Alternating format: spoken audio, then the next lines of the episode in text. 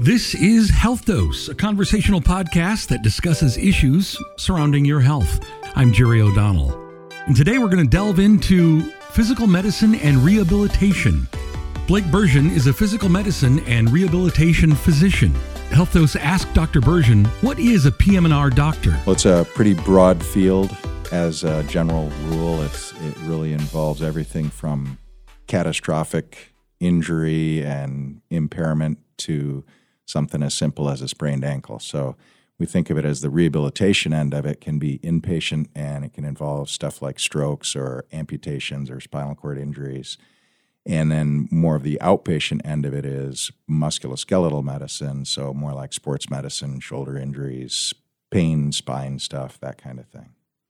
So, how do you compare that to uh, physiatry, or are they the same thing? Well, physiatry is the same thing. It's basically just a different term for the same thing. So, physical medicine and rehabilitation is the broad term. I guess some people might think physiatry is more just the musculoskeletal outpatient end of it. But you're looking at it from maybe a broader perspective of an overall per- person's ability to to move. Absolutely, it's it, we used to always say we're we're our function doctors. What is the goal of a PM&R doctor?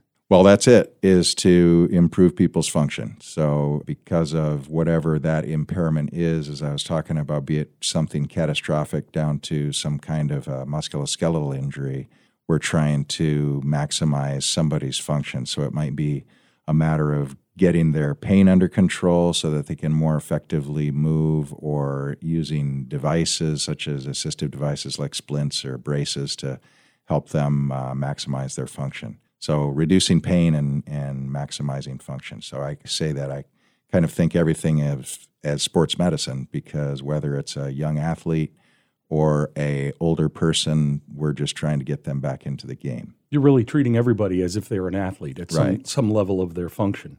Right. What kind of coexisting conditions might affect the way you treat people? That's actually a really good question because it's almost always multifactorial functional impairment. And so it could be something, again, as simple as a musculoskeletal injury, but a lot of times we're dealing with people who have other problems, such as you know, endocrine problems uh, like diabetes that can affect their nerve function.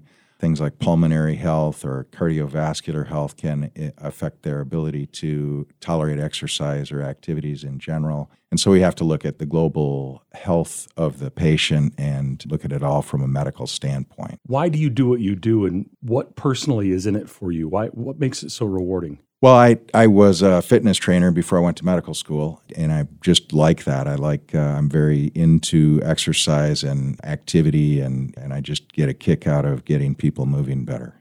What are some of the methods that you use to increase a person's ability to move without pain?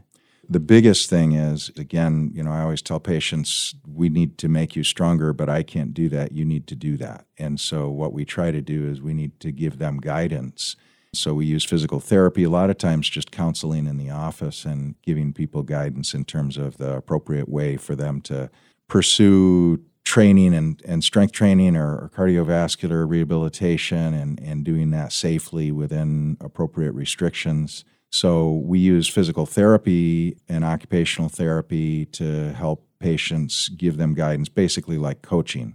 But in the process of doing that, we may have to use medicine to help their pain or sometimes even try and treat depression, things that affect their ability to tolerate activity. Sometimes we use interventional treatments. We'll do deep joint injections in a surgery center under fluoroscopic guidance, or we'll do injections with ultrasound guidance or with EMG guidance, which is uh, an electrical test of nerve and muscle function. It tells us where we are in, in terms of the muscle.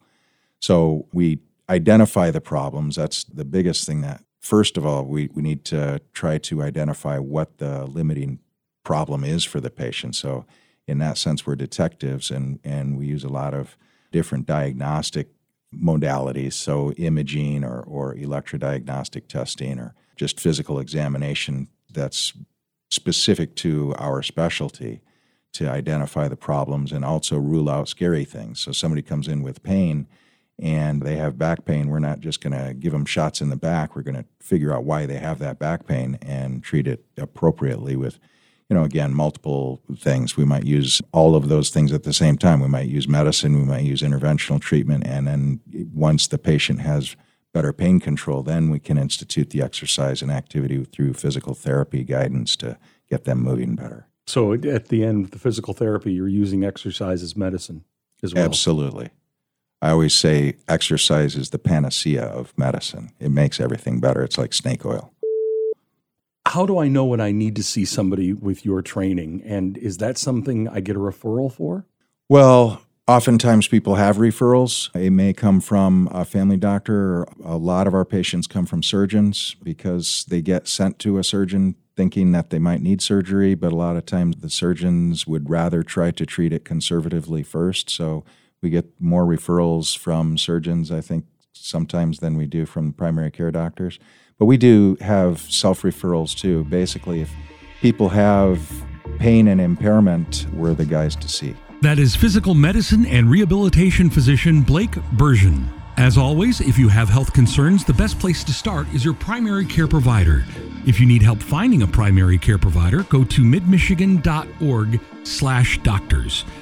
Thank you so much for listening. I'm Jerry O'Donnell. Check back again soon for another edition of Health Dose.